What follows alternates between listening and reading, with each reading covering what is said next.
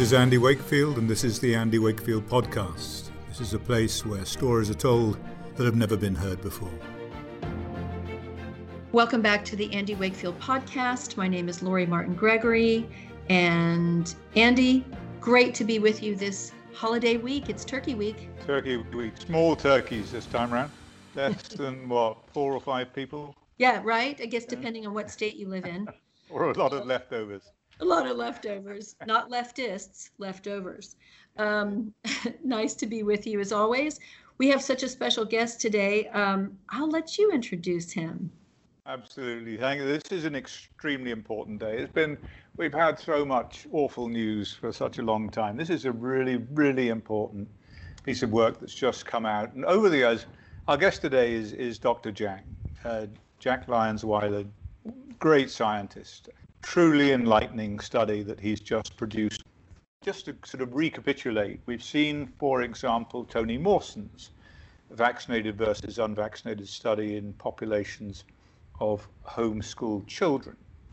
We've seen Brian Hooker's analysis of three clinical practices that have a variable vaccination policy, have a, a permissive vaccination policy that, uh, as part of the, the process of informed consent, allow um, for non-vaccination on the one hand and full vaccination on the other. And then we've had some studies which have looked at specific instances of vaccines, and this, these include, for example, the study by Goodman and Gallagher of hepatitis B vaccine, the natural experiment described by Peter Aaby, and I, I pronounced Peter's name wrong for many years. Double A in Danish is O.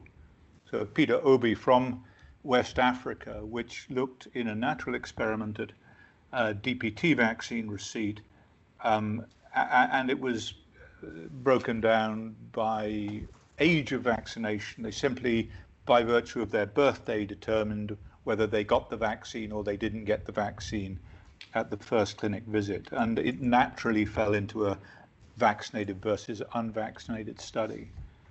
And we had the data that really never made it to the public domain in a peer-reviewed form, and that was the CDC's Verstraeten study, which looked at the hepatitis B vaccine in isolation, the first hepatitis B vaccine, and comparing children who received that first shot in the first 24, 48 hours of life compared to those who did not receive it at that time, then a sevenfold increased risk of autism in those who got it. And one thing that unites all of these studies the unifying concept through all of these studies, despite their shortcomings or their specific analyses, is that the health outcomes in the unvaccinated children were significantly better than those in who, who were vaccinated. That is the one consistent finding. And now we have an extremely interesting study which seeks to overcome, and it does largely overcome some of the uh, shortcomings, some of the deficiencies, some of the criticisms that could be leveled at those other studies. And this is in the International Journal of Environmental Research and Public Health, entitled Relative Incidence of Office Visits and Cumulative Rates of Bill Diagnosis Along the Axis of Vaccination. An esoteric title, and here to describe it to us and the importance of this study is Jack, Jack Lyons-Weiler. Jack, welcome to the show. Thank you, Andy yeah, it's been uh, uh, some time coming to see some uh, ind- uh, large-scale independent studies done. Um, and there's more in the hopper, I understand, from around the country. But I'm really pleased to uh, to discuss this with you, and thank you for having me on your podcast. Absolutely delighted. And, and what you've done here is you've taken a different way of looking at things, which fundamentally deal, deal, fundamentally deal with one of the major criticisms of prior studies, and that is health seeking behaviors. What I'd love you to do for a lay audience is to describe what health seeking behaviors are and how they might produce distortion or bias within a study and how you've addressed them and what the results were. Over to you, Jack. Sure. So, uh, in any observational study, there's always the possibility of a, some unmeasured source of variation that you haven't accounted for. It doesn't matter what you're studying, it's not anything special to uh, vaccine studies or pharmaceutical studies for that matter. In fact, for my master's degree thesis in Ohio State University, I, I lamented the, um, you know, the, the very serious problem of multiple causes. Uh, when you try to infer causality using ecological studies or any, any of the soft sciences where you can't do true experiments, you literally cannot ex- rerun the evolution of diversity in the tropical rainforests, for instance. Um, you know, you, you have a sample size of one for all intents and purposes. You can look at patterns and so on. And there's always the possibility of demonic intrusions. This phrase demonic intrusions is actually established in the statistical literature uh, around study design, this uh, research study design literature, where there's just something that you didn't have the resources or didn't think to measure. Um, and so you have the possibility of what should be unilaterally recognized as potential confounders.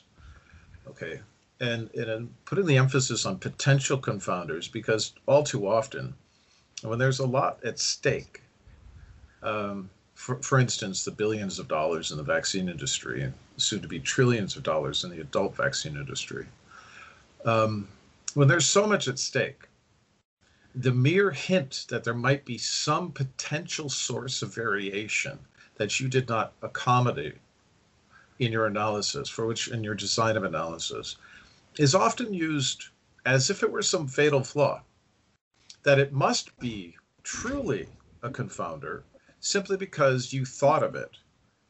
And the, the obvious flaw in that logic is if you keep measuring variables in any retrospective correlation study, association study, where you don't have an experimental design that's capable of teasing out causality by controlling for every variable that you, that, that you know of, you can just simply continue to measure variables that you quote unquote should have known or could have measured.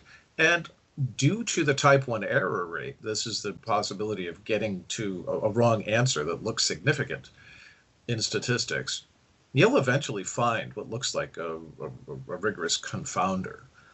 And so the approach that we took in this study was to look at variables that we knew that we had the data for to see which ones could have been confounders and which ones might not be confounders for which we had data. So we looked at things like were, are the children breastfed? Did they have any family history of autoimmunity? What was the number of days between when they started seeking care in the practice and when they stopped? Or the last record we have, they didn't necessarily stop. This study has spanned over 10.5 years in pediatric practice in Oregon. Paul Thomas heads up that pediatric practice, and he's a co author on this. And his team there is just really outstanding in what they've done for the health of the children. These children in this practice must be some of the healthiest in, in the United States, I'm sure. We looked at mean birth weight, and looking at these various sources of variation, we noticed that yeah, there there seemed to be a, a, difference in family history of autoimmunity. There seemed to be a, a, difference in the days of care. Now, days of care simply means the period of time on, for which these patients have been cared for, which of course correlates with age. And so, what we're really looking at is the days of care as a correlate variable of age, and we had age as well, but it would be completely redundant to uh, correct for both of those sources of variation because they correlate so highly. Um, it's almost a perfect match. So uh, what we did was we said, okay, uh, first of all, we're not just going to look at vaxxed versus unvaxxed. We're going to look at um, the, the, cumulative effects of vaccinating uh, with respect to the cost uh, in terms of the health of the patients. How many times do they have to come to the office? Specifically, for a billed office visit that is related to some complaint, some health outcome complaint. And Paul's records are immaculate, very ex- excellent uh, care of, of his records. They're all electronic and it, it's very, very straightforward to go in and, and pull the data out. So, under if everything were the same between vaccinated and unvaccinated, for all of the issues of concern, all of the health outcomes that we measured, and we measured quite a large number of them, um, you would expect, one would expect that vaccinated children go to the doctor about the same amount of time as unvaccinated children for any of the issues of concern, say gastroenteritis. I know something something you're familiar with, uh, asthma, allergic rhinitis, allergy, and so on. And so we have a very robust null hypothesis that if vaccines don't cause ill health, this is the null hypothesis, then there should be an equal distribution of office visits themselves among the patients related to these diagnoses. I don't mean to- just total number of office visits, you know, how many times you go to the doctor, specifically related to specific outcomes. And so we had two measures that we used as a positive control that is we know is associated with vaccines and, and, one of the measures was fever. It is uncontested absolutely uncontested that, that that vaccines can induce fever. And the other variable that we had that serves as something of a negative control on the study design is the wellness check. That is for the programmed calendar dates for going in for your well baby visit, your well child visit, do the vaccinated kids go more frequently or do the unvaccinated kids go less frequently? And so there's so much healthcare seeking behavior measures here that, that, that we're really on top of all of it. And we found, of course, that fever increased with the percent vac- vaccine uptake. The more kids that had vaccines, uh, the kids that had the most vaccines had the highest rates of fever and wellness check, it was, uh, you know, a slight increase in the uh, attendance to the well baby visits, but that's not unexpected to those specific visits because, well, the purpose of well baby visits really is is to keep up on the CDC uh, schedule. In fact, the well baby schedule matches the CDC schedule.